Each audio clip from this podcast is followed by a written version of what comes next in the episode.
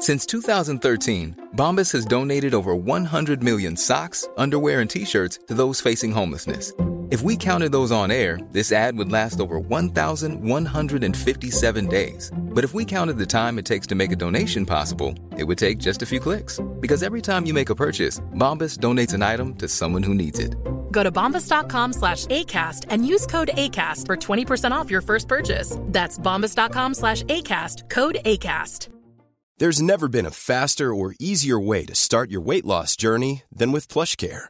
PlushCare accepts most insurance plans and gives you online access to board-certified physicians who can prescribe FDA-approved weight loss medications like Wegovy and Zepbound for those who qualify. Take charge of your health and speak with a board-certified physician about a weight loss plan that's right for you.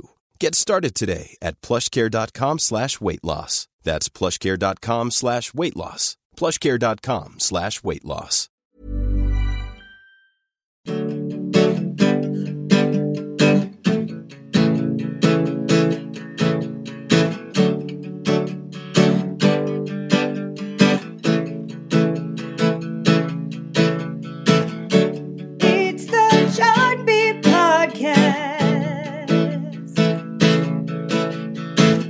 Welcome back to the Billboard Chart Beat Podcast. Gary Trust, Billboard's co-director of charts, And hey guys, it's Trevor Anderson, a chart manager here at Billboard. continuing uh, our American Idol uh, spotlight uh, we did last week. We started it, uh, our countdown of the 40 biggest songs by American Idol contestants. We went uh, 40 to 21 last week. We uh, spoke with uh, Scotty McCreery, a winner in 2011. So uh, we're back this week looking at the biggest hits by Idol artists uh, based on our formula that ranks chart performance on the Hot 100. So 20 to 1 this week. We're also going to have some guests. Uh, Fred Bronson is coming up, who wrote Billboard's Chart column from 1993 to 2009 and has contributed to Idol uh, over the years. He's been on the podcast before talking about Idol and other things. So he's coming up with a review of the first couple episodes now that Idol is back for its 16th its comeback season on ABC. So uh, we'll talk new Idol. We'll talk about what's uh, coming up this season on Idol with Fred. Uh, we're going to hear from a couple of the new judges, Lionel Richie and Luke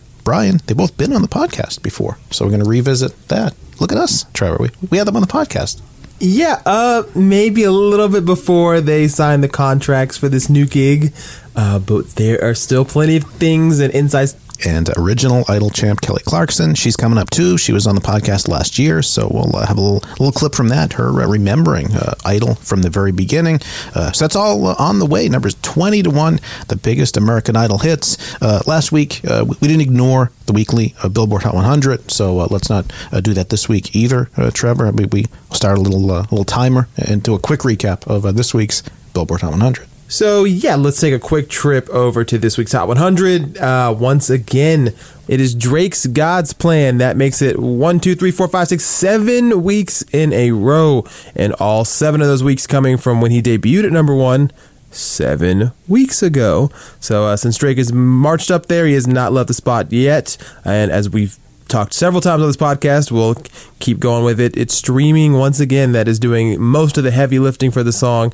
Uh, we're talking at this point. 81.8 million streams for the past week.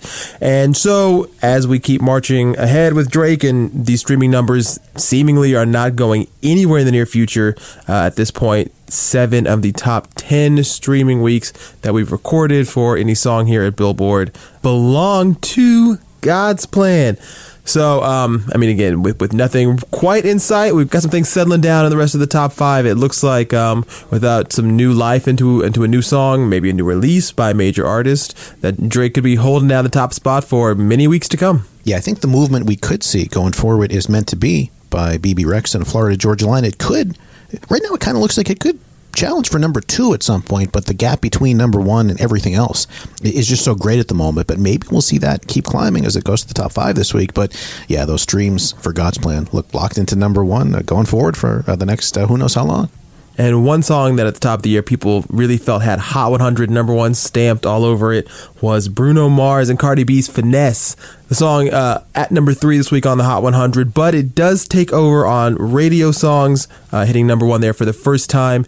With that move, that is going to move Bruno Mars past Usher for the most radio songs number ones uh, ever by a male artist asterisk out there for a lot of the major pop fans. So this chart actually began in 1990. So if you're wondering why, uh, you know, an Elvis or a Michael Jackson or somebody wouldn't have that record, uh, we're just talking 90s to the present. So a little past Michael's heyday, who obviously would have been a huge challenge for that.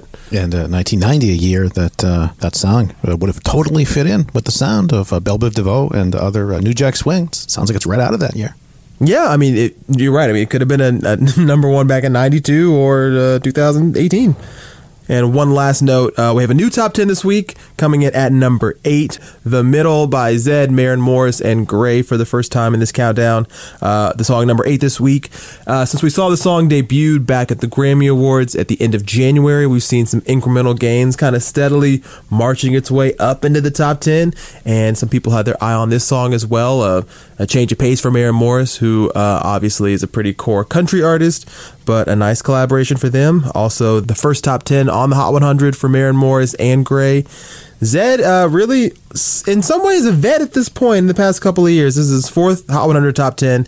Uh, all of those through collaborations with various artists, including Alessia Cara, Ariana Grande, Foxes way back when. So, another team up gets him another top 10. I think uh, my favorite stat about this is uh, we mentioned Meant to Be, uh, number five. So uh, Florida Georgia Line is in the top 10, and now Maren Morris is in the top 10. So that's two core country acts in the top 10 together on the Hot 100 on two different songs. That hasn't happened for 17 years, uh, just about. Back in uh, 2000, May, it was uh, Faith Hill Breathe and Lone Star Amazed. So, uh, as much as we're seeing uh, all these huge uh, streaming numbers for, for hip hop songs, and seems like that's the dominant genre, it really has been for the last year or so be able to see uh, two country acts in the top 10 at the same time shows that uh, still room for variety and very cool for, for those acts. And, and Maren Morris, as you said, Trevor, getting her first Hot 100 top 10. All right. That's it for uh, 2018. Uh, let's go back. Uh, American Idol, uh, the past 16 uh, years now. 2002 uh, is when it started. So let's continue on our countdown of American Idol, the top 20 hits by Idol finalists over the years familiar voice kicking us off at number 20 as we go through number 16 to get us started.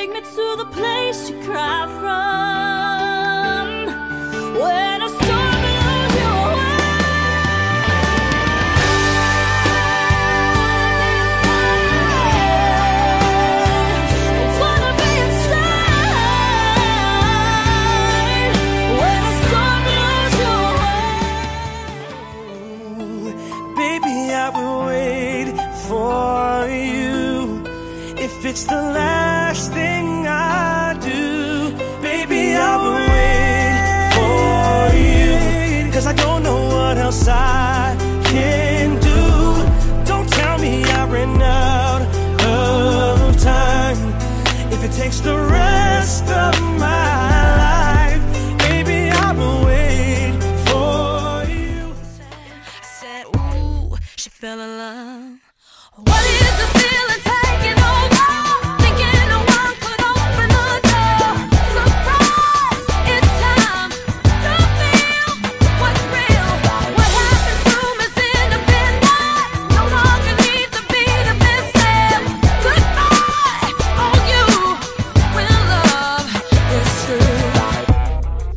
20 through 16 in our countdown of the 40 biggest Billboard Hot 100 hits by American Idol artists. Uh, those five there Kelly Clarkson uh, all over that. Starting at number 20 with Walk Away. That was the fifth single uh, from her second album, Breakaway. It's almost the fifth, the top 10 from the set. Got to number 12 in April 2006. But even to be talking about number 12 for a fifth single, that's that's pretty impressive. Uh, a lot of albums don't even have five singles. So to get a, a top 15 hit out of that kind of like a couple years ago, Ariana Grande, One Last Time, it was a number 13 hit as a fifth single. So it, it can happen when uh, an album is that good and an artist is uh, that big momentum wise. So Kelly, uh, Walk Away.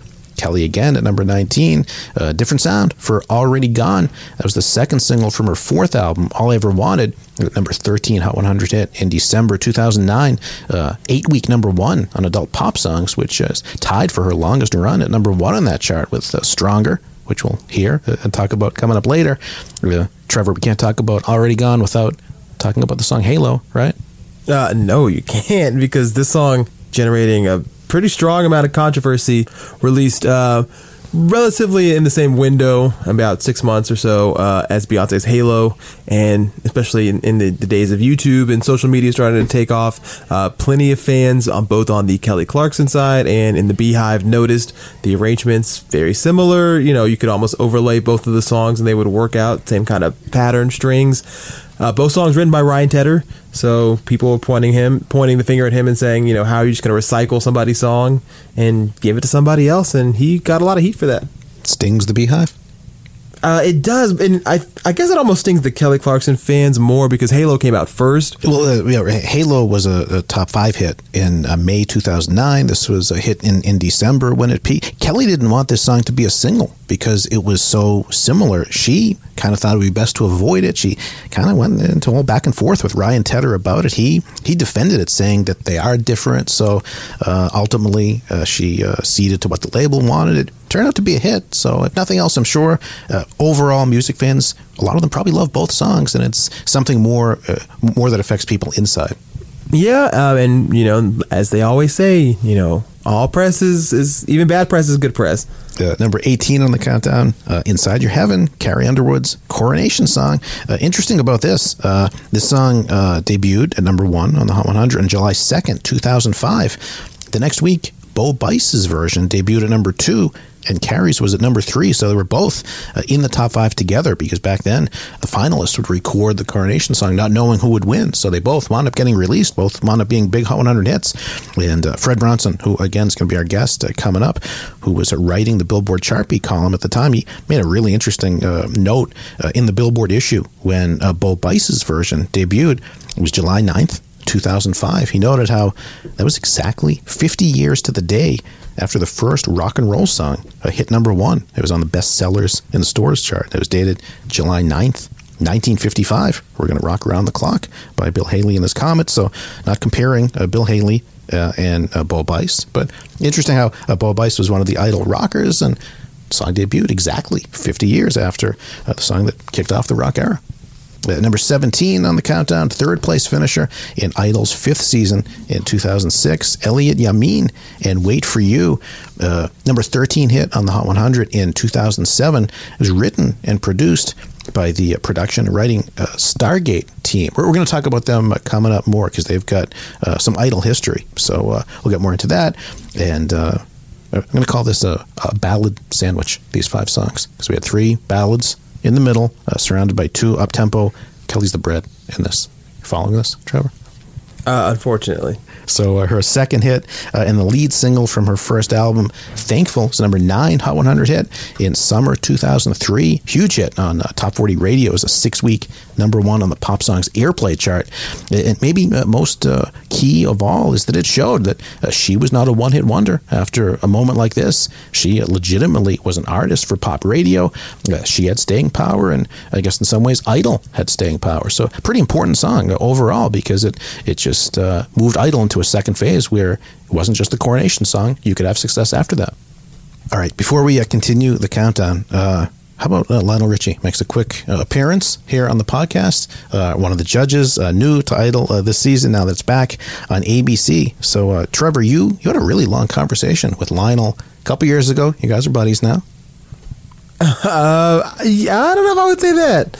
Uh, yeah, but but it was really nice to talk to him. I mean, really nice guy. Obviously, such a legend in the industry. Um, you know, just not only as a performer, but songwriter, producer, working with so many other artists, and even outside sort of his core genre. So, I mean, really an all around great guy. Hopefully, people saw. Then last year, he got his uh, Kennedy Center honors, well deserved. So, just solidifying once again, you know how how important he is and what an icon he is to uh, music history. Yeah, it's what he talked about here when you you talked with him. Here's just a quick clip of him uh, saying something that's really, uh, I would think, uh, the goal of any artist on Idol. It might start with uh, you walk in for that audition, but it could turn into uh, generations of fans enjoying your music. I think what makes it so gratifying is the fact that you know the difference the difference when you start out in the business all you want is a record to play on the radio you don't care how long it plays because you're not really into that. Mm-hmm. And then you learn something very amazing, and that is the real magic is that not only did it get on the radio, it never left the radio. And I'm now into three generations of people in my audience now who who are talking about a song I did with Diana Ross years ago. So when when you say I have the original I walk out on my stage and I, I always say this. I said, we used to have two people in the audience. The first group started out with the Commodores. The second group started out with All Night Long, Endless Love, and Hello. Mm-hmm. I said, but now we have a third group in the audience. And that third group is called My Mama and Daddy Played All Your Music When I Was Growing Up. and that's where we are now. And I, I think that's the test of time for me as far as I'm concerned, that's when it really gets good.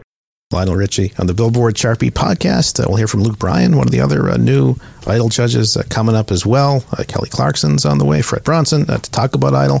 So, all coming up as we continue here our countdown of the top 20 this week uh, hits on the Hot 100 by American Idol contestants. Let's continue at number 15. Here's one million one. 2004. And I ain't gonna mess up no more this year. I'ma take this one chance and make it real clear. I'm sorry, and I'm sorry, sorry. In case I don't tell you, tell you December, I'm sorry.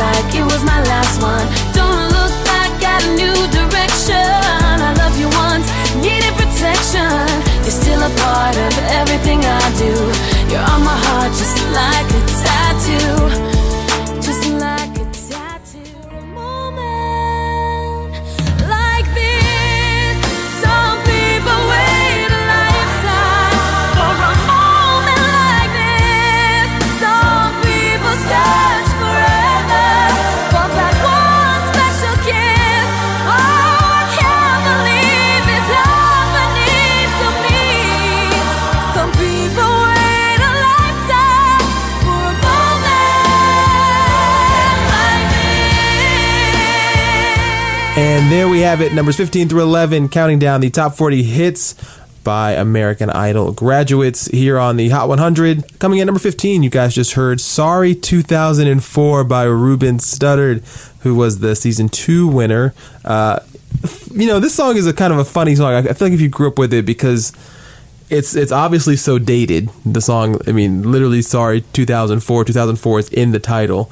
So, I mean, and it's in the lyrics, so it's it's something you can't you guess you really couldn't play in 2005. Uh, but the song is Ruben's first single from his first album after he won. Uh, the album was called Soulful and a big urban radio hit, definitely uh, hitting number one on the adult R&B chart, number two overall on the uh, Hot R&B Hip Hop Songs chart, and even crept into the top 10 on the Hot 100 at number nine. Uh, so you know, kind of kind of a funny song. I think that a song, I guess, because it's may, maybe so dated that you can't play it after a while that people sort of have forgotten about. But when but they all knew about it in that time. You could have uh, remade it every year and just updated. I mean, you yeah, yeah I missed I, opportunity. I guess that that that's a, probably a marketing plan idea that was left on the drawing room floor. I don't think we want to hear it. Sorry, 2000- eight, nine, ten. How many times can you be sorry? You could record a whole. You could record a hundred of them and have it set every year. Have to worry about it. You could do a thousand verses. Song could be could just live on forever. Maybe it's in his time capsule. Maybe there's a Spotify playlist out there. It's like trapped in the closet. R. Kelly. Just every, every new chapter every every time you look. All right, uh, moving on. Number fourteen, right above Ruben Studdard.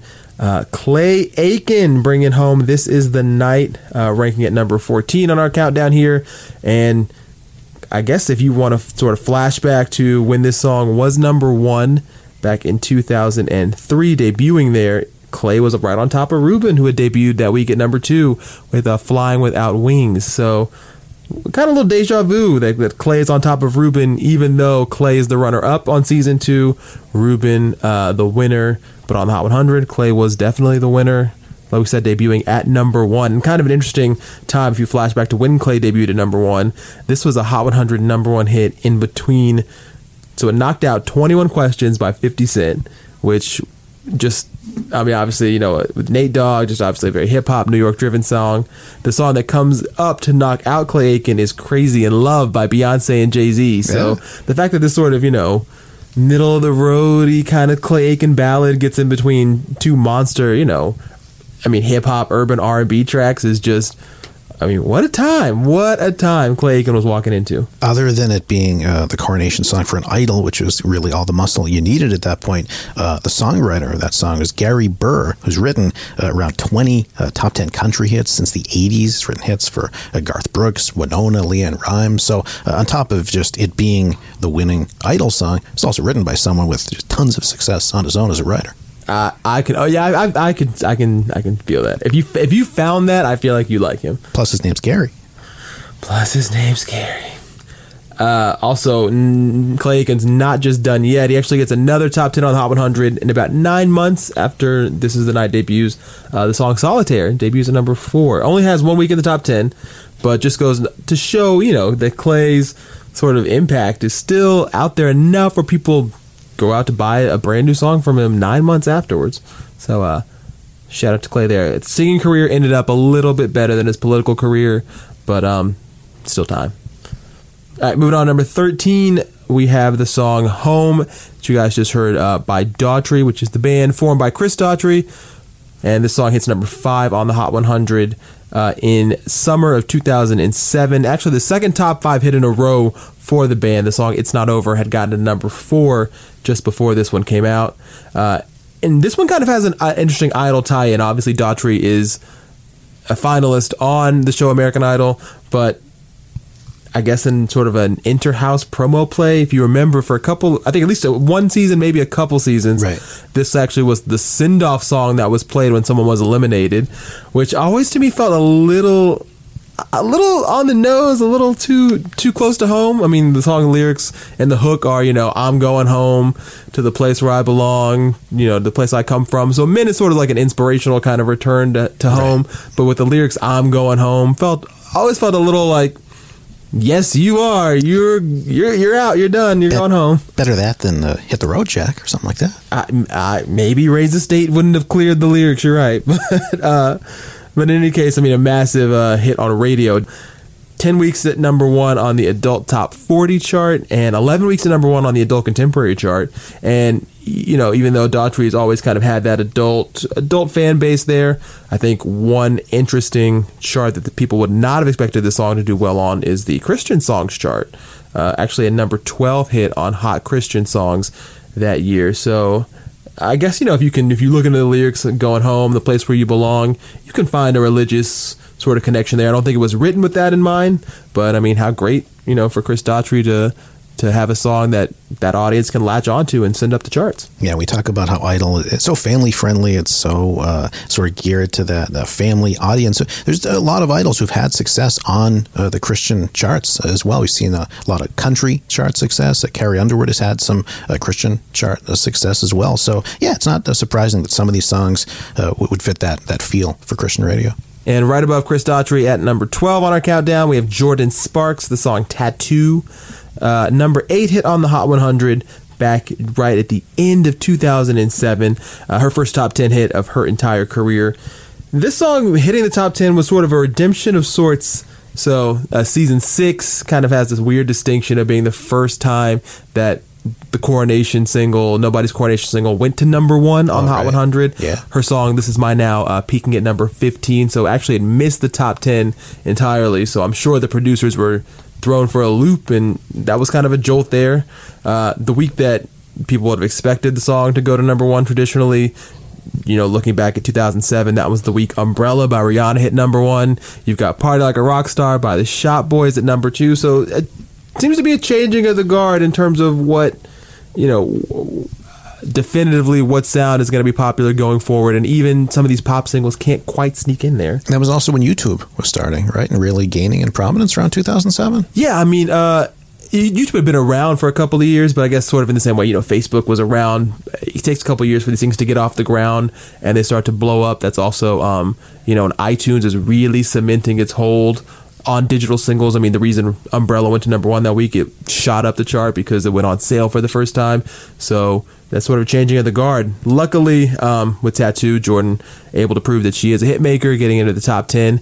And coming up later towards the end of the countdown, we'll see how she actually, I think, has one of the smartest idol plays in really integrating her sound with one of the hit makers of the moment and getting a massive hit out of that. Well, we were talking about uh, Stargate before, uh, co-wrote and produced. Uh, Elliott Yamin's "Wait for You." They did this song as well, "Tattoo," and it, it, you hear this song, that production. It just it totally takes me back to that uh, that mid to late 2000s production sound when Stargate was doing so many songs that kind of had that uh, that sort of acoustic R&B light stutter step kind of vibe. Uh, Irreplaceable by Beyonce, they did that uh, with you, Chris Brown, uh, Crush by David Archuleta. So they've actually updated uh, their sound as well, not to make it seem like that's the only sound they could do. They they did "Worth It" by Fifth Harmony, "Same Old Love," Selena Gomez, "Hymn for the Weekend," Coldplay, and Beyonce as well. So great history for for them. But uh, yeah, around that time, 2007, that's pretty much the sound you were going to hear from them. Yeah. All right, and bringing us to the threshold of the top 10, we've got number 11, the song that started it all. It was a moment like this for Kelly Clarkson back in October 2002. The song had debuted at number 52 on the Hot 100. Uh, that next week, the song shoots up to number one on the Hot 100. Actually, breaks the record for the biggest jump to number one by any song at that point in the Hot 100's history. Uh, the Beatles had had that record back in 1964. So this just goes to prove, you know, Kelly Clarkson already her first time on the Hot 100, breaking records. Uh, now Kelly would actually lose that record to Maroon 5 a few years later, 2007, but reclaimed it once again. She got what was rightfully hers. Uh, we'll talk about that song that broke that record once again for Kelly Clarkson coming up. Um, but yeah, I mean, number 11, the song that really kicked off the whole franchise. All right, let's uh, talk about Idol now. It's back on ABC. Just premiered uh, Sunday night. Uh, it was on again Monday, a couple hours each. So Idol is back after a two-year break. Uh, after its first 15 seasons on Fox, uh, it's back on ABC. It feels feels pretty similar uh, to, to what it uh, always has been. So uh, let's uh, let's talk about uh, the new season with a person who has uh, written about Idol so much over the years, written about chart records for Idol contestants on Billboard charts, and also been on the show. Fred is here to talk about what he thinks of the new season so far, the new judges, some of the new contestants who could maybe be this year's American Idol. Fred Bronson is here on the Billboard Beat Podcast.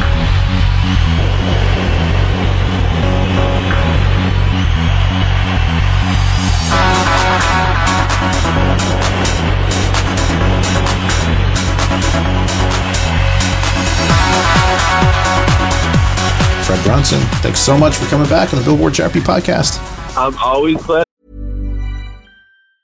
Hey, I'm Ryan Reynolds. Recently, I asked Mint Mobile's legal team if big wireless companies are allowed to raise prices due to inflation. They said yes. And then when I asked if raising prices technically violates those onerous two year contracts, they said, What the f are you talking about, you insane Hollywood ass? So to recap, we're cutting the price of Mint Unlimited from $30 a month to just $15 a month. Give it a try at mintmobile.com slash switch. $45 up front for three months plus taxes and fees. Promo rate for new customers for limited time. Unlimited more than 40 gigabytes per month. Slows. Full terms at mintmobile.com. Hiring for your small business? If you're not looking for professionals on LinkedIn, you're looking in the wrong place. That's like looking for your car keys in a fish tank.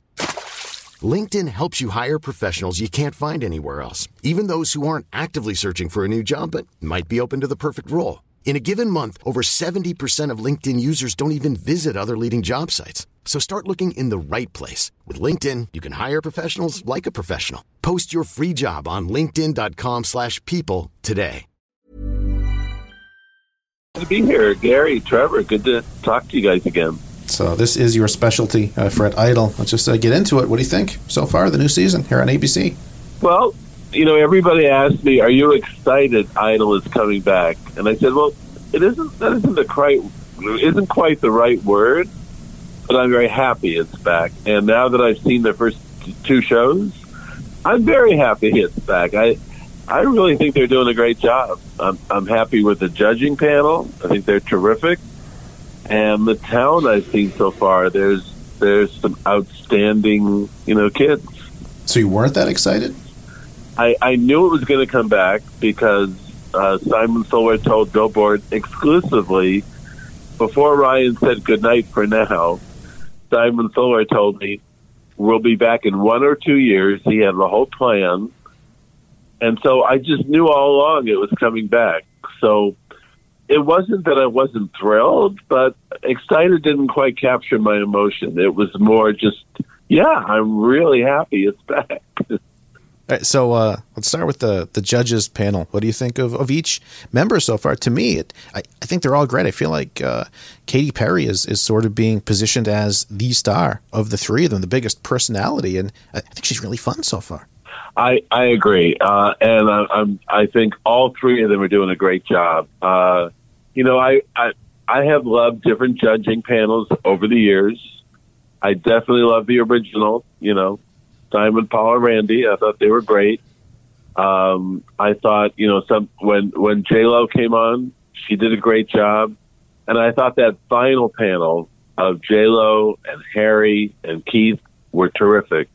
So these these three had a lot to live up to, uh, and they're doing the job. I mean, you know, uh, Lionel, I don't think you can get a better judge than Lionel Richie. Um, and Katy giving great comments and and funny and they're all kind of funny, you know, in, in a good way, humorous, not funny, odd. And uh, and Luke's hanging in there too. So I, I, I honestly I noticed, you know, I did an interview with the three of them about oh gosh a month and a half ago, uh, that ran on Billboard.com, and I could tell them because they they did it together, all three together. Uh, I could see the chemistry as they were walking down the press line, and when they were talking with me, it was pretty obvious that they had already gelled. It was during the LA auditions, and uh, I think it shows on the air too. I feel like it's the most uh, fun, feel good judges panel I think we've had so far. Obviously, there's doesn't seem to be uh, the bad guy like, like Simon Cowell. It all feels very very upbeat and encouraging. It just feels was like a safe space uh, all around. But do, do you think that that that that's necessary? You know, um, a lot of people may be lamenting that there's no Simon, and obviously people, you know, cringe when they think of Simon or know he says mean things, but you have to admit it made for really good television. Right. And I wonder if, you know, if everybody getting along all the time, if that kind of, you know, leaves that element out that people kind of want. Well, I'll tell you my answer, but I'm going to tell you quickly first why there was a Simon. Uh, so you know that American Idol came out of uh, Pop Idol in the UK, and before Pop Idol, there was Pop Stars, which we also had a version of, but Pop Stars was much huger in the UK. They wanted Simon Cowell to be a judge on Pop Stars, and at the last minute, he turned it down. Uh, he wasn't known at all outside of you know the industry at that time. He wasn't like a famous person, but they thought he would be a good judge. And when he turned it down, they uh, the producer Nigel Lythgoe became a judge, and he was the nasty judge because he had seen that on Pop Stars in Australia, and that's why he wanted to do Pop Stars because he liked the nasty judge. And he was so nasty, they actually in the press called him Nasty Nigel. Then Nigel got hired to do American uh, Pop Idol in the UK, produced that before he became came over here to produce, and he got Simon Cowell to be a judge, and he wanted Simon to be the nasty Nigel of Pop Idol. So that's how that nasty judge cre- judge was created in the first place. Because Simon isn't really a nasty person. That was a big exaggeration of his personality, but it worked. It worked, and it was a great TV show because of Simon, and a lot of people stopped watching when he left. I mean, after after the first nine seasons, but once they had J Lo, and they didn't have a nasty judge on the show. And by the way, they had a nasty judge in every country because of Simon Cowell's role because it was so successful. They never did an idol without a nasty judge or a mean judge until J Lo and and you know Randy and and Steven that in season ten, and they took a chance that it was going to work. The times had changed. We were living, you know, it was years later after Idol had debuted, and it worked. And they realized we can do Idol without a nasty judge. And now I think there's even more emphasis on civility. We're living in tough times. There is a lot of nastiness out there. And I think Idol has gone the other direction and it's worked. So I know there are people who still say, you know, I'm not going to watch it because Simon Cowell isn't on, but I think it's working. I do have to say, you know, breaking it to to current times, Nasty Nigel sounds like a, a great nickname that will be in a Donald tweet, a Donald Trump tweet one day. Probably. Let's not tell him. Poor Nigel. we don't want we don't want him being in in Trump's tweets. One thing I thought was interesting in the first episode, Fred, was uh, very early on. Luke Bryan, uh, one of the voiceovers, saying uh, it's not about what Lionel and Katy and I are doing. This is about the contestants. I thought that was kind of a subtle, maybe not so subtle, uh, dig at the voice, which seems to be so much about the judges panel. And there's been a lot about who these new judges are on Idol, but it seemed like that was a statement. Uh, we're coming back the same as we've always been on Idol. This this isn't about the judges. This is about uh, the stars that we want to make American Idols. Well, I totally agree that it was a dig at the voice. And and you know, look, both shows have their followers, and both shows have their pros and maybe their cons, but it's the reason. I mean, he, and Luke was right, by the way. I've always said that the the success of Idol depends on who they cast in, you know, as your top 14 or your top 10 or whatever it is that year. That that's going to make or break Idol. And if they have years where the kids aren't great, say goodbye to Idol. I don't think that's why it actually went off the air, but but I feel like American Idol has made stars. People can tell you who came in seventh on one season. Uh, but for The Voice, if you ask people to name contestants on The Voice, it's very difficult. Some people can't name anybody.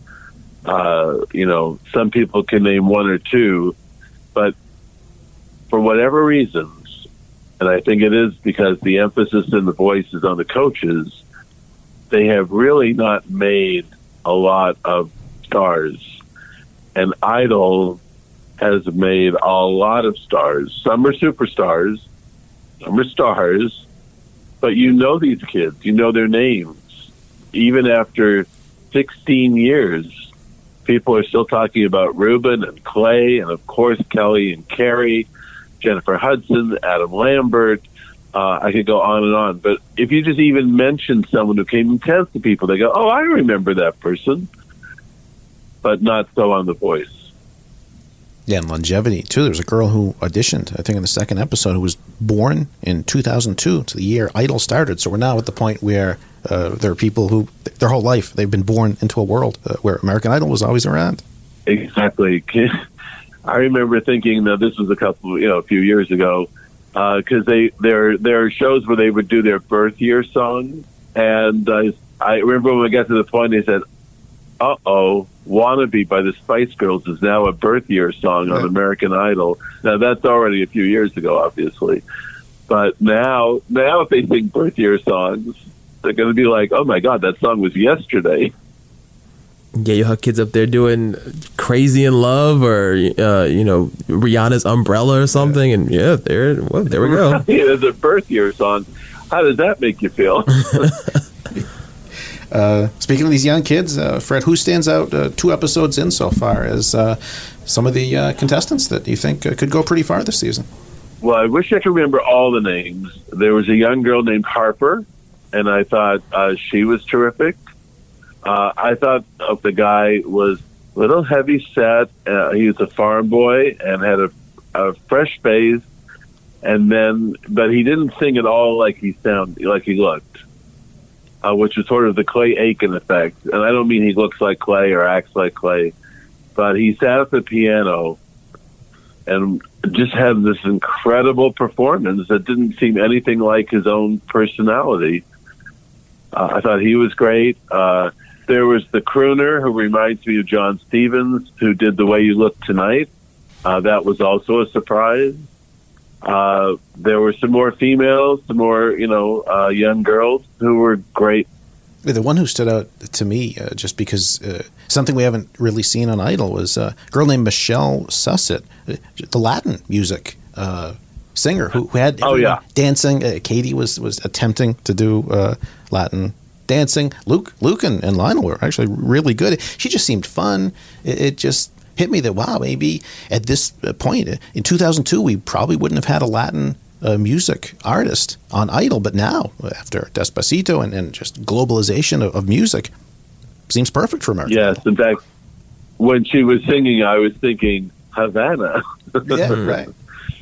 That would have been a good song for her. Um, yeah, no, she was a standout as as well. There, there have been a lot actually. Like I say, I um, you know, once I sit down with them, uh, Billboard's going to get uh, the first interview with the top 14. And that's when I just go over to the studio and sit there in a room and it kind of takes all day, but they bring them in and I get, you know, about 15, 20 minutes with each one. Then I really get to know them. so that'll happen. Do you think, uh, I guess, kind of to that point, that and obviously we're only two episodes in, so there's still a long way to go for the rest of the season. But when it comes to to the winner and trying to make this person, you know, marketable in, in the overall scheme of music, I mean, do you have any worry or hope about where Idol might go? Just we know that you know, singing in a way is not necessarily uh, in right now. I mean, obviously, rap music is really big.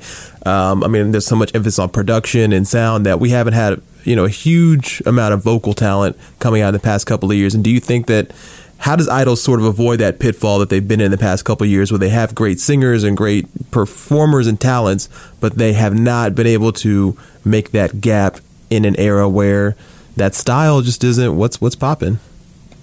Well, it's interesting. It's a good question. Uh, of course, you know, if we get a country winner, uh, and I don't know that we will, but that's one possibility. Um, I mean, Scotty McCreery just had his number one song. It was five more minutes. Uh, obviously, Carrie has done exceptionally well. Lauren Alaina had a number one, you know, uh, within the last few months. I guess last year now. Uh, so that's one way they could go. If if that happens, if that's who America votes for, um, you know, it could be an R and B singer. It could. It, it's hard to say. It could be a pop singer. Um, I mean, I think you know, we still have room for pop singers on the charts. You know, uh, maybe they're not doing quite as well as they were doing in the last few years, but they're still they're still there. So that's that's certainly a possibility.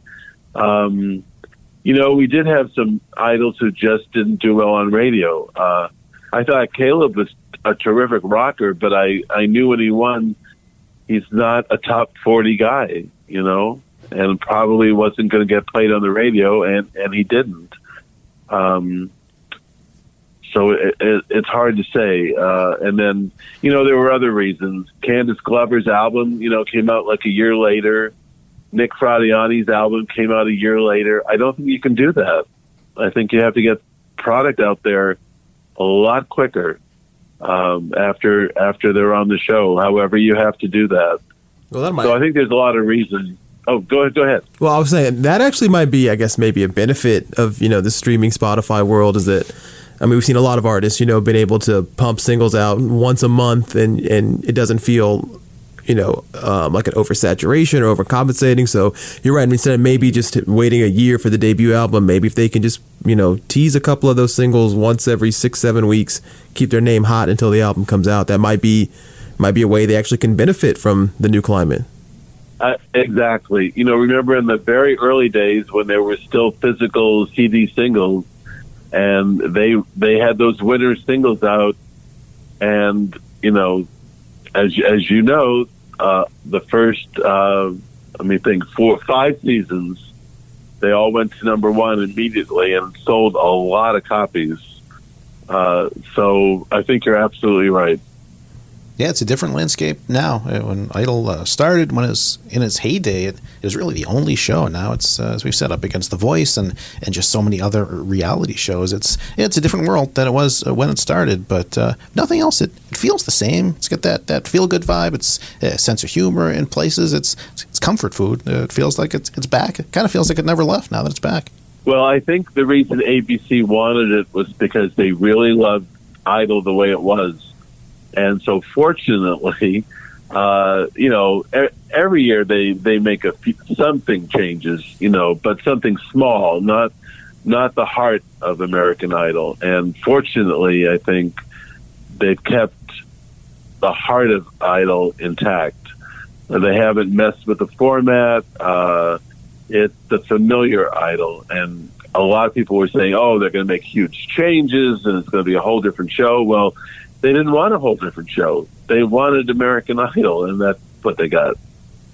And uh, one more question about the judges. I hope uh, if, if, we've covered this elsewhere, please forgive me.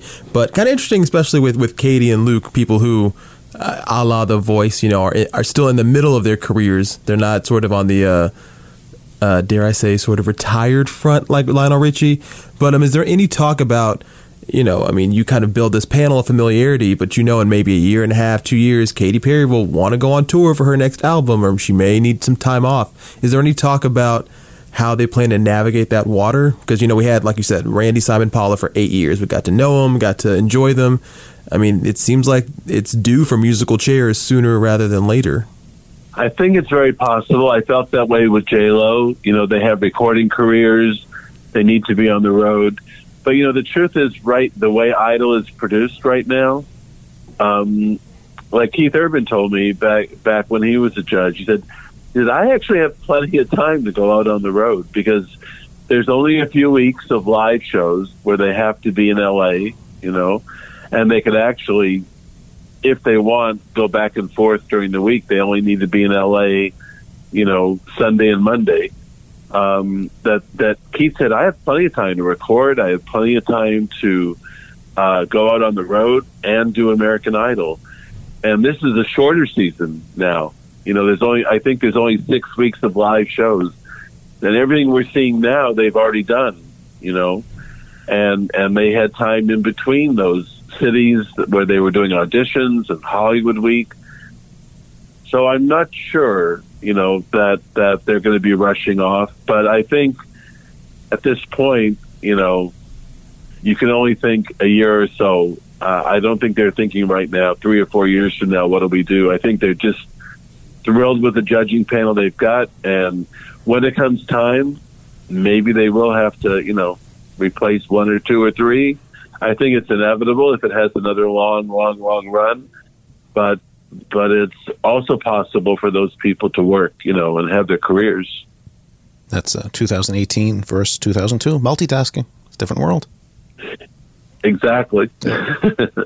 All right, Fred. Thank you so much for uh, taking a little bit of time to uh, talk to us about Idol uh, so far. Uh, have fun uh, this season now that it's back, uh, getting to know all the contestants going forward and writing about it on Billboard.com. And we'll talk to you again soon about all things Idol.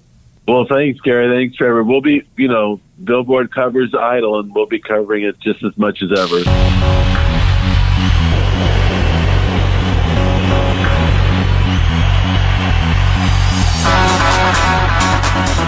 And our thanks to Fred Bronson for being here on the Billboard Chart Beat podcast. Always fun to talk with Fred, somebody who's followed Idol obviously really since since day one and knows the ins and outs of it so well. Obviously, having been on the show is uh, always a nice perk, and and proving he's just an Idol savant. I think you could maybe make the case too that if there was no Idol, uh, there'd be no Glee, which was also on Fox at the time, and that's gone on to set the Hot 100 record for most uh, Hot 100 hits by any act. Uh, the whole collective of, of different uh, Glee uh, stars over the years. Two hundred seven for now until Drake. So. And now you know, you know, Drake's coming for it. Uh, but uh, 207 hits for Glee. So uh, the success that Fox was having with Idol in the mid 2000s uh, had to inform uh, Glee would come along and uh, record-breaking numbers for for both of those shows over the years. kind of take it for granted at this point, but one kind of led to the other.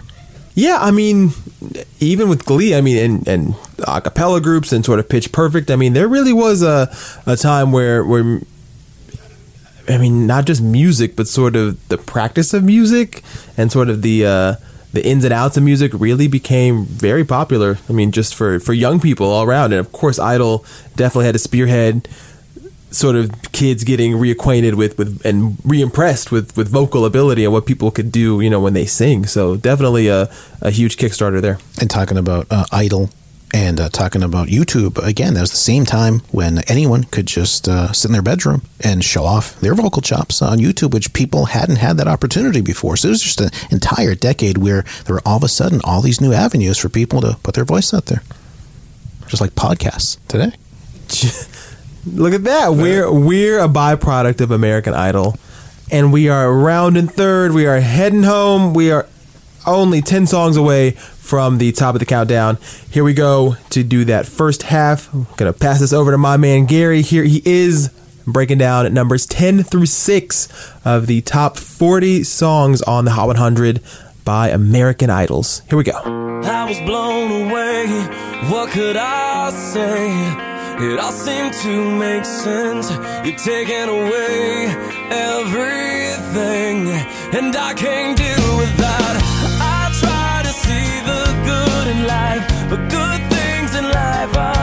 are hard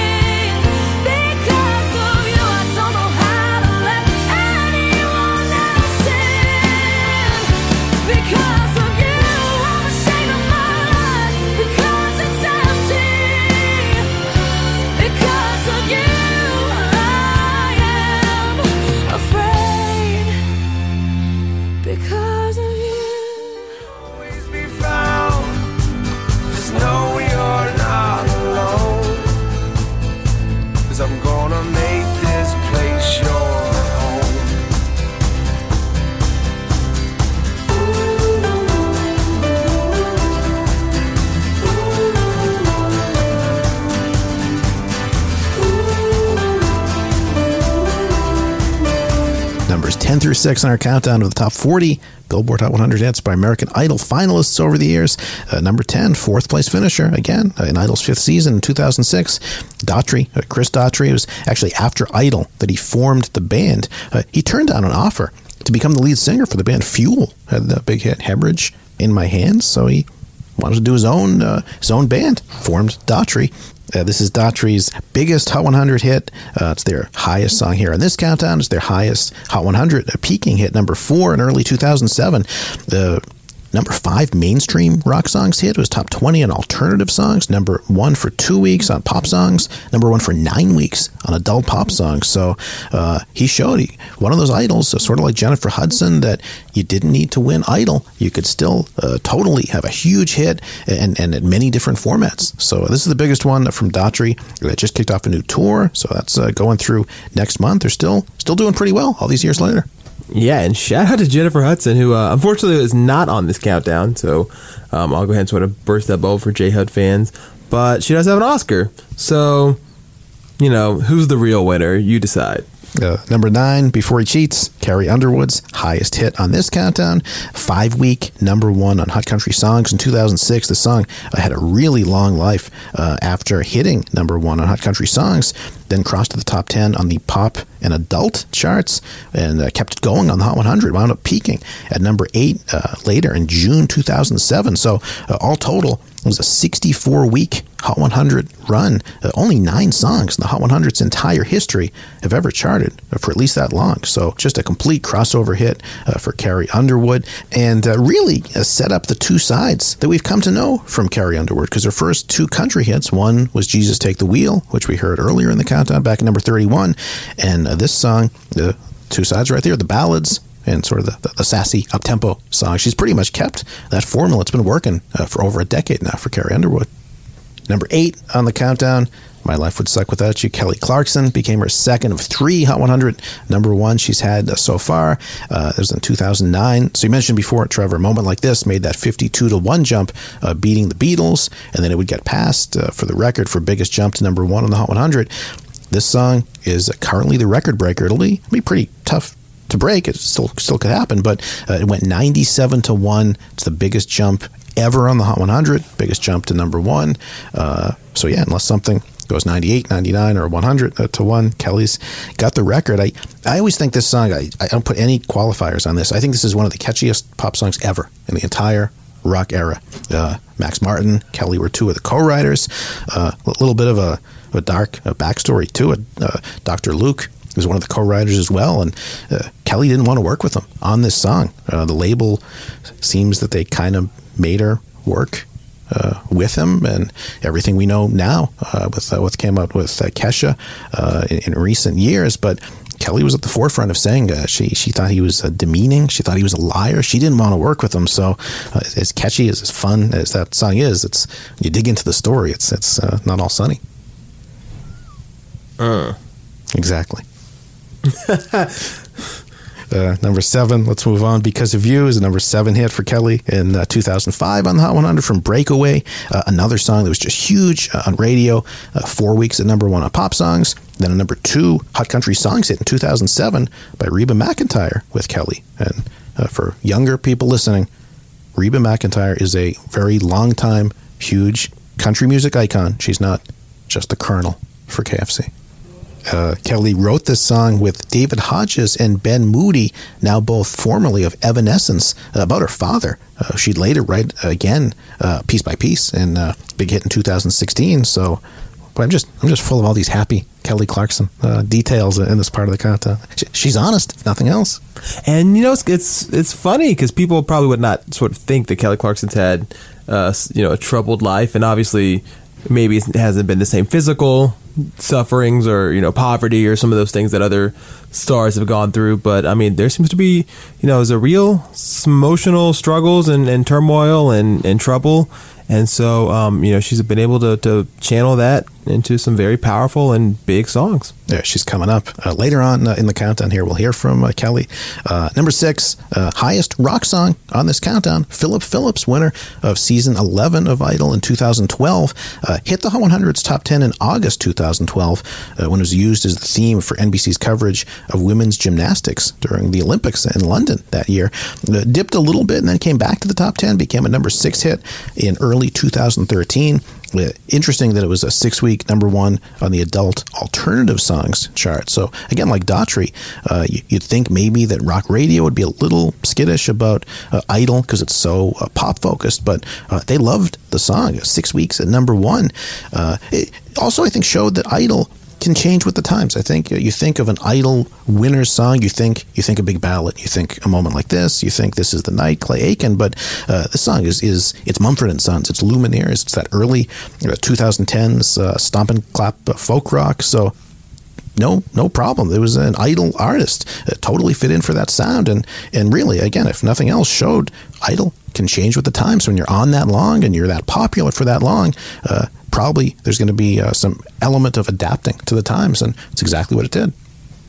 All right. Uh, before we continue on, uh, we've heard from uh, Lionel Richie on uh, the countdown here, who was on the podcast uh, with Trevor uh, a couple years ago. Luke Bryan, one of the other new judges this season on Idol, he was on the podcast last year. Jim Asker, our country chart manager in Nashville, was speaking with Luke, and Luke said something sort of like Lionel before about career longevity. Luke was saying something that again, any Idol contestant would be served really well to think about that uh, when you come in for that idol audition, that's just uh, the beginning of your career. There's just uh, the real work really uh, is ahead. So it's kind of what Luke talked about uh, on the Billboard Beat podcast uh, last year.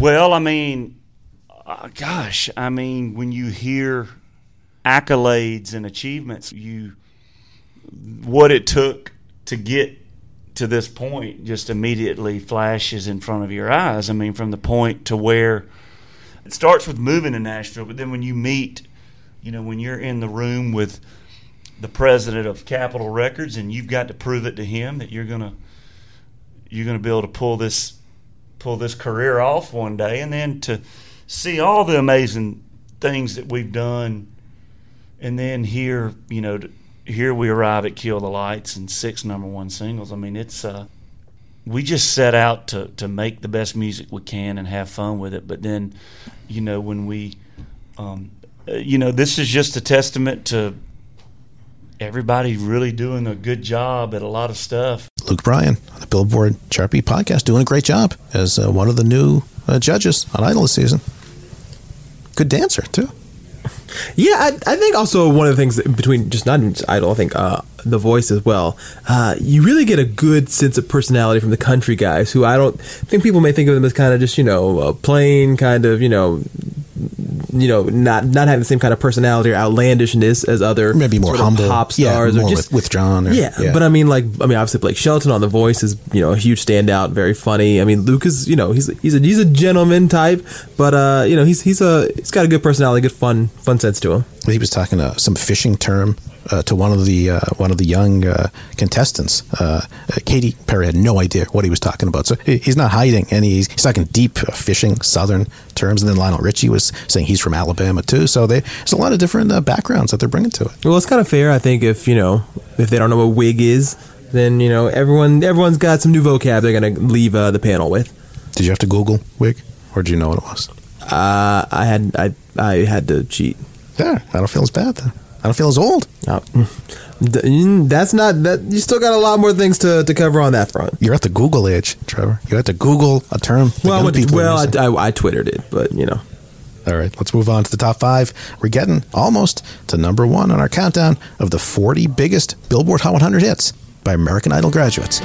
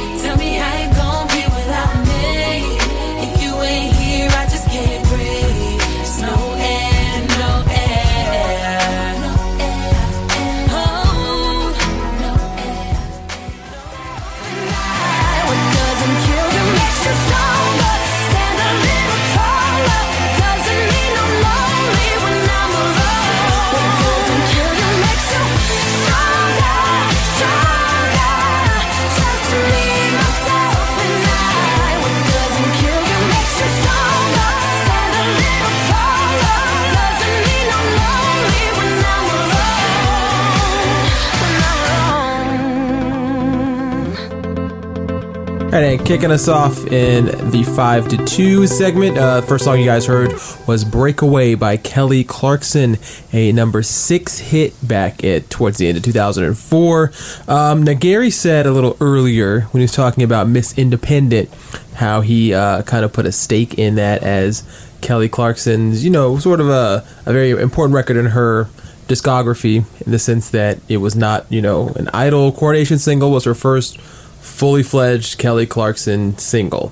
Uh, I'm gonna I'm gonna take that and I'm gonna actually yank that away from Miss Independent. I'm gonna say Breakaway is probably the most important record in Kelly Clarkson's collection, uh, simply because Miss Independent obviously a strong hit off of the Thankful album, top 10 hit on the Hot 100, gets Gary mentioned earlier. But the follow up singles really didn't do very much. Uh, I mean, there was Low, which came after that. There was The Trouble with Love Is, which was kind of tied to Love Actually. None of those making inroads really nearly to the same degree. Um, so I think people were, were really wor- worried about where Kelly Clarkson would go. Was she really just a one sort of a one song wonder with Miss Independent, which obviously was the most up tempo sort of. Well, two songs at that point, because a moment like this was a legitimate hit uh, on radio, is still a pretty big hit on its own.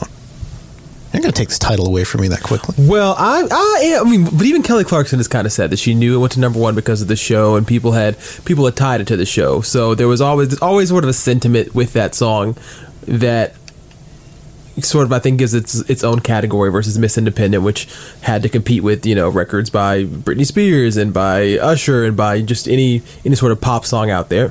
So you know when it's time for the sophomore album to come out, uh, they do they, they do actually kind of an old tried and true strategy. Even though Breakaway becomes the title track to Kelly Clarkson's second album actually was released first as a single from the soundtrack to the Princess Diaries 2 film, uh, which was sort of a nice tester for Kelly to see, you know, what the response was going to be. It seems like it actually really was not expected to be as big a hit as it became. I mean, a top 10 hit on the chart, co written by Avril Lavigne. Right. So that definitely helps. Avril, if you've forgotten, was really huge in 2002, 2003. So, I mean, really one of the hot songwriters of this moment. And for the song to go back into the top 10 really gave Kelly Clarkson some more legs. And it leads into what becomes, I think, still an unexpected smash sophomore album that just I mean, had dwarfed what her fresh what her first album did, and that is really what proved that Kelly Clarkson was a bona fide force. I'll give you that it, it took her to a whole other level, and obviously all the follow up hits that Thankful didn't have. But let's not totally discount what Miss Independent uh, did. Maybe if that doesn't come along, maybe we don't get to Breakaway. So I'm not I'm not saying Miss Independent is nothing. I'm just saying if I had to pin one song as like the song that made or like made or broke Kelly Clarkson's career, uh, it's gonna be Breakaway. I think we can both be right. Doesn't have to be that I'm wrong and you're right. We can both have levels of correctness here. I'm just I'm just gonna I'm gonna put my flag here. You can put yours where you like it, and you know. I like your little uh, Kelly said this. You suddenly put Kelly on your side, so I, I can't win this one. And speaking of Breakaway, uh, right above that, number four, the third single off that album, uh, the song Behind These Hazel Eyes, a massive hit in the summer of 2005, also getting to number six on the Hot 100. Um, interestingly enough, and this is something that we probably would have never been able to bring up. Uh, if Gary had not helped us out, Gary and our friend Rihanna had not helped us out uh, just a few months back. Uh, so the song sort of proves the longevity of Kelly Clarkson. The song was a, a top 10 hit on the Hot 100 for 15 weeks, but never had sort of the massive one week momentum to get it into the top five. Peaks at number six, hangs out in that six to 10 spot for 15 weeks, uh, which is actually the longest that any song had held out in the top 10 and not hit the top five until our friend Rihanna came along with the song Needed Me at the end of 2016. So just kind of goes to show that this was a consistent hit, you know, 15 weeks. So we're talking four months basically in the top 10. Um, so always, always kind of there. And I mean, this is really the third straight top 10 hit. We'll get to the second one in a little bit. Uh, from Breakaway, we know Because of You is going to come later and make it four top tens in a row. So even though there was not a number one song from Breakaway, I mean, 2005 in a lot of ways was really Kelly Clarkson's year. Did you just say that uh, behind these hazel eyes uh, was really proved the lunge? Did you just take the, the honor that you just gave to Breakaway? Did that last for about forty five seconds? No, I'm not, no, I'm saying I'm, I'm not saying that. I'm saying it. What did I say? In terms of the career, it's Breakaway. I'm saying there is a huge amount of longevity behind behind these Hazel Eyes. It wasn't just sort of a you know a, a three week top tenor off the strength of her first couple songs. It was it was a really legit hit in its own right. These are all good problems to have, by the way, for arguing that there's a bunch of different songs that uh, took her uh, to, to different levels in her career. That's that's what you want to be having. We agree on that, right? Let's agree on something. We can we can agree on that. Uh, and number three, we'll take a break from the Clarkson soundtrack and move into the song "No Air" by Jordin Sparks and Chris Brown, which fittingly number three on this countdown, also a number three hit on the Hot 100 back in 2008. Uh, earlier, when we were talking about Jordin Sparks, when we were talking about the song "Tattoo." I said, you know, it's kind of interesting that that for the song that was her coronation single not to go to number one. I'm sure probably had the idol producers and sort of idol watchers worried that was the show about to lose its magic and was were the superstars really not going to relate in this environment you know that we were moving into? And I think to sort of counter that point you know Jordin Sparks with this song probably better than anybody proved that she could sort of hop right in and ride that wave. I mean, she did a duet with Chris Brown, who obviously is a massive star, pop R&B star at this time. The songs with you had been huge hits. Um, Forever is coming out pretty soon. I mean, he had Kiss Kiss, he'd already had Run It, so really one of the the newest faces on R&B, but also one of the most successful faces. And you know, something that if we, we've kind of seen on this countdown going through, a lot of these songs are just idols by themselves. Very few duets, especially this early part. Very few collaborations. So for Jordin Sparks, not only to do just this this R and B pop song, but able to show that she can do it with another hit maker at that moment. I mean, that's a huge step in her career, and obviously it paid off. Huge hit for her, her highest peaking hit on the Hot 100, and number three overall on this countdown. So a big, big thing for her. Should we uh, give away the official spoiler? This is the highest song on the countdown by someone not named Kelly Clarkson. Well, luckily there's only two spots left, so it's not probably not too too hard uh, to guess who would, would be in those top two spots. And I'm pretty sure as many Idol fans have been counting down with us, they know what two songs might be coming up. Uh, I guess the, really the only question is, well, what order? And if you were paying attention, you would have realized that at number two, you heard the song Stronger, parentheses, What Doesn't Kill You. Once again, our friend Kelly Clarkson. This song, uh, in my mind, a big return for Kelly. Her third and most recent number one hit on the Hot 100, and actually her first song to spend more than two weeks at number one. Uh, it actually has three weeks at number one, so her longest number one to date and uh, a nice form for her in particular. It helps the album set up very, very well. And this is also a period where the past year has been dominated by Adele in terms of female pop vocals. Um, so for Kelly Clarkson to sort of get what, what a perfect storm at this time when it was huge at radio, selling very well, that just came together in a great way for her that she hadn't had a number one hit in about three years. And so this fifth album just bringing home the goods. Also bringing home the goods on the Grammy stage. The album wins uh, Best Pop Vocal Album. So her first Grammy Award since the Breakaway era back in 2005, 2006. So um, all things coming together for Kelly Clarkson nearly a decade after she first won that American Idol title. Yeah, that's what uh, stands out to me. Uh, that uh, span of number ones, I think, is uh, really in some ways the most important uh, stat you can uh, put on an artist's career. Of do they have that longevity career wise? This, as you just said, was about almost ten years after a moment like this went to number one. So you know, a decade in pop music is is really more than most artists ever get. So to still be going to number one 10 years later, that's uh, an artist starting now. It's you know Cardi B 10 years from now. Is she gonna have number ones? We'll, find out. But shows you just we're gonna hope that just shows you how uh, fickle pop audiences can be. So for Kelly to do that just shows that uh, she was a pretty good choice for the first American Idol. Well, and also, I mean, and to that point, I will say it's also almost that much more interesting when there are ebbs and flows. I think there are periods where a lot of people, fans and and critics and everybody thought maybe this, you know, maybe this will be the end of Kelly Clarkson, and it feels like maybe if she's down for you know six, eight, nine months, that next album puts her right back on top. So you know, of course, there have been people like say Rihanna's who have sort of kept that mantle all the way across, but for Kelly Clarkson to dip and recover, I mean, that is that's a true superstar right there.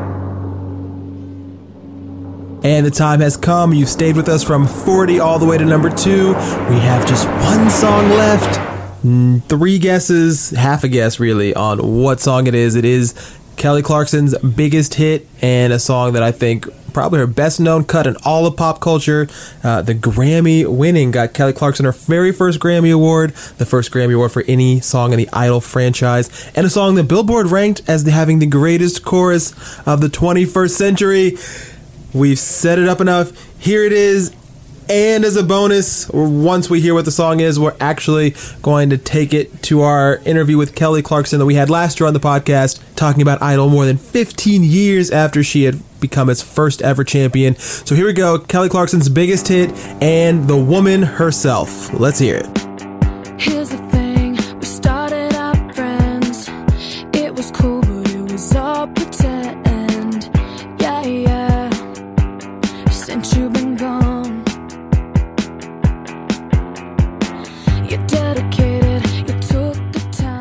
It really worked out for me. I'm not gonna lie, y'all.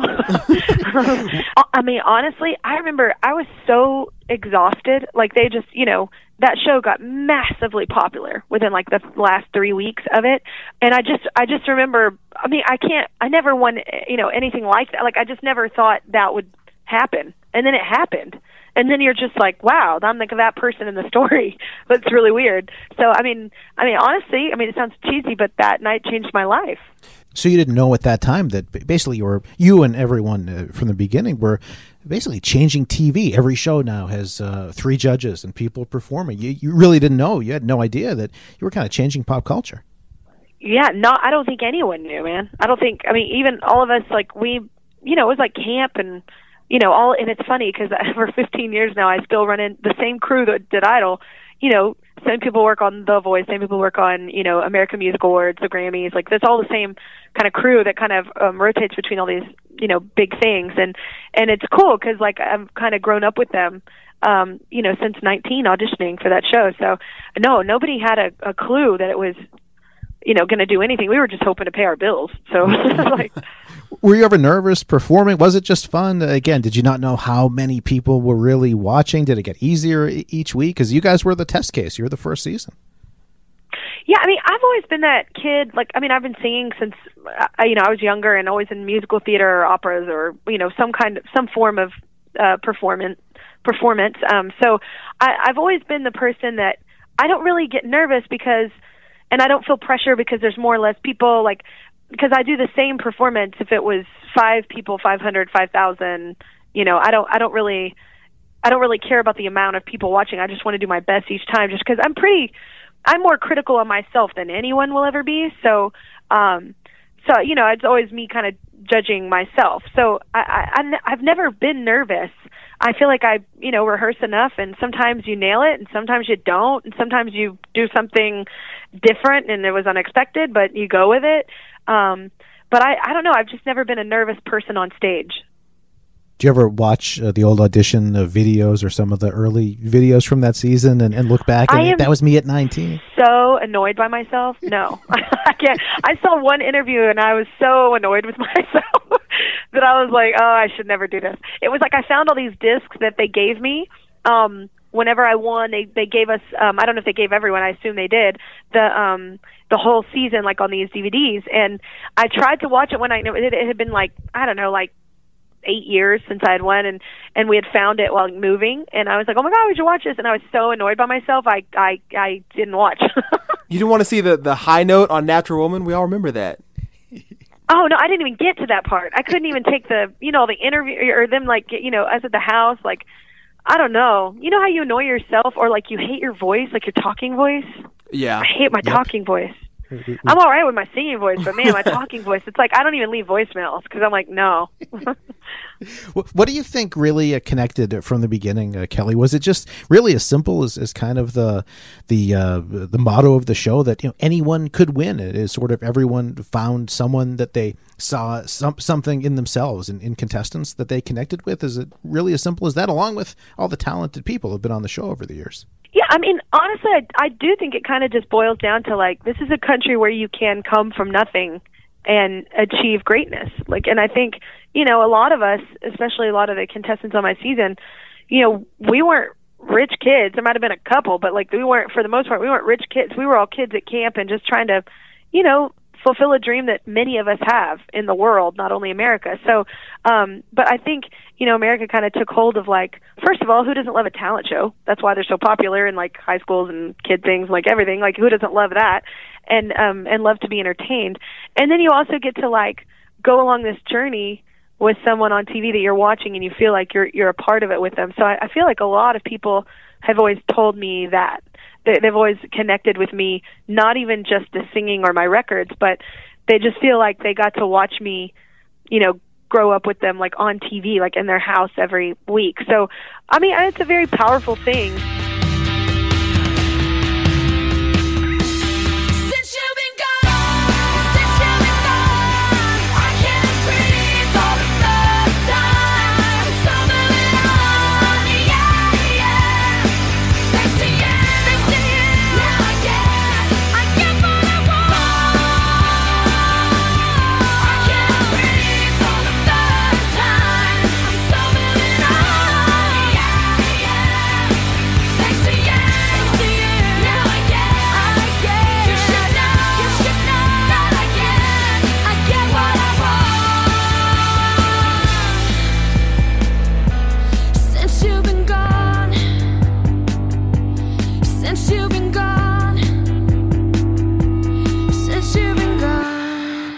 There it is, the biggest hit by any American Idol on the Billboard Hot 100. Kelly Clarkson, since you've been gone, great to hear from uh, Kelly as well when she was on the podcast last year.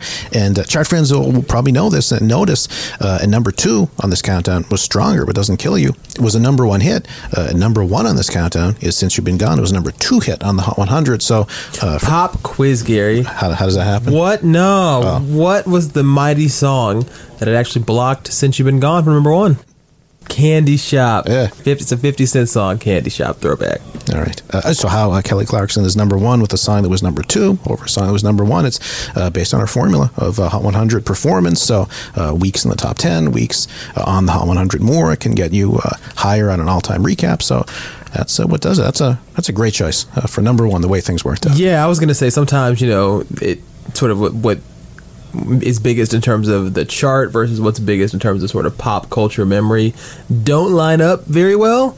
Uh, but this is one of the great examples where yeah, if it had been stronger over since you've been gone, would have felt a little more like just since you've been gone has just aged well. I think it brought in a whole new generation of Kelly Clarkson fans and really you know, if you had missed Miss Independent, which I guess you kind of could have. I mean, this is this is a song that you definitely like did not miss and really introduced Kelly, I think, to that pop rock audience, that sound that she wanted to gravitate towards, and we just see how massive it's become ever since. And talking about 50 Cent at number one, the song has uh, been credited in, in, a lot of uh, writing, a lot of analysis by different people that this song really brought back pop music uh, in a big way in the 2000s. It had been so hip hop for so many years. And then you got Kelly, you got uh, Taylor Swift would come along the next year, Lady Gaga, uh, Rihanna was uh, just starting at this point. So this was kind of at the forefront of pop music, power pop like that, making its comeback. So who would have known, you know, way back when American Idol started, the subtitle, you know, the search for a superstar, that they absolutely landed on one on the very first try. Kelly Clarkson bringing us home. All right, there it is, our countdown of the top 40 uh, Billboard Hot 100 hits by American Idols. Uh, also cool, hearing from Lionel Richie, hearing from Luke Bryan. Uh, the one judge we didn't hear from uh, on uh, this podcast, uh, Katy Perry, but I don't know if you, if you noticed, Trevor, and it was the second episode, there was a contestant this year. His name was Trevor. Trevor Holmes, country artist. Like me, he's also a dreamboat. That's what Katy Perry said. Uh, some some throwaway she, comment that can't right. possibly. She absolutely right. Let him know. DMs open. All right, there it is uh, for this week. Uh, Idol is back, so it's fun uh, counting down all those songs the last couple weeks. Uh, another countdown is up ahead next week. Before we get back to regular format, we're doing one more next week. Going to go back to 1996, the top 20 Billboard Hot 100 hits, 22 years ago. And a special guest we're going to talk to. It's actually uh, someone I've wanted on this podcast since I started it a couple years ago. Really excited uh, to talk to that person. I'm not going to say anything more about it, but that's it's coming up next week. Okay, so stay tuned for Gary's uh, all star all star guest, all star mystery guest. You go uh, talk to Katy Perry. I'll, I'll work on that. Uh, and also, of course, don't worry, we'll keep an eye on what's going on in the present. If any shakeups happen on the Billboard's Top 100's Top 10, we'll of course have the rundown. Uh, mark your calendars for an eighth week at number one for Drake, and we'll see uh, if Bebe Rexha, if Maren Morris, if any of the uh, up and comers can make a challenge for the Almighty Six God at the number one spot. We uh, we did so much Idol the last couple weeks. Are there any Idol songs we missed that we should close with? Should we uh, reverse things and go from Kelly to Justin? Should we play a Justin Guarini song? Um, how about we go Justin to Jennifer, as in Jennifer Hudson, uh, who is uh, regrettably not on this countdown list, but obviously one of the most famous idols to come out there. I mean, the only idol with an Oscar, so there's something to be said with that. Uh, so we'll flash back to J Hud's first solo single uh, off the Grammy Award winning Jennifer Hudson album. This is Spotlight.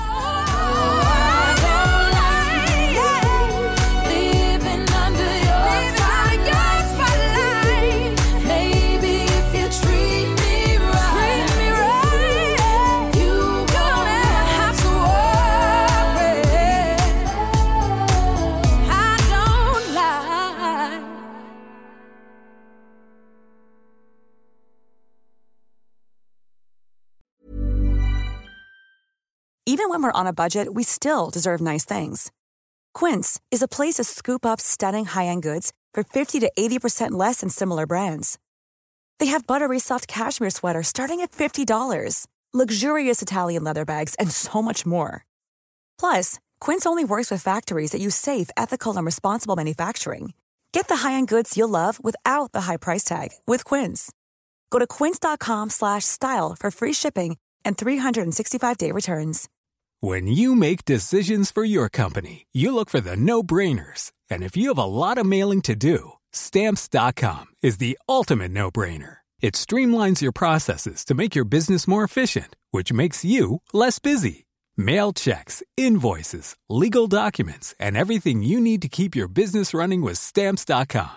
Seamlessly connect with every major marketplace and shopping cart. Schedule package pickups and see your cheapest and fastest shipping options from different carriers with rates up to 89% off USPS and UPS rates. And with the stamps.com mobile app, you can take care of mailing and shipping wherever you are. Make the same no-brainer decision as over 1 million other businesses with stamps.com. Sign up with code program for a 4-week trial plus free postage and a free digital scale. No long-term commitments or contracts. That's stamps.com.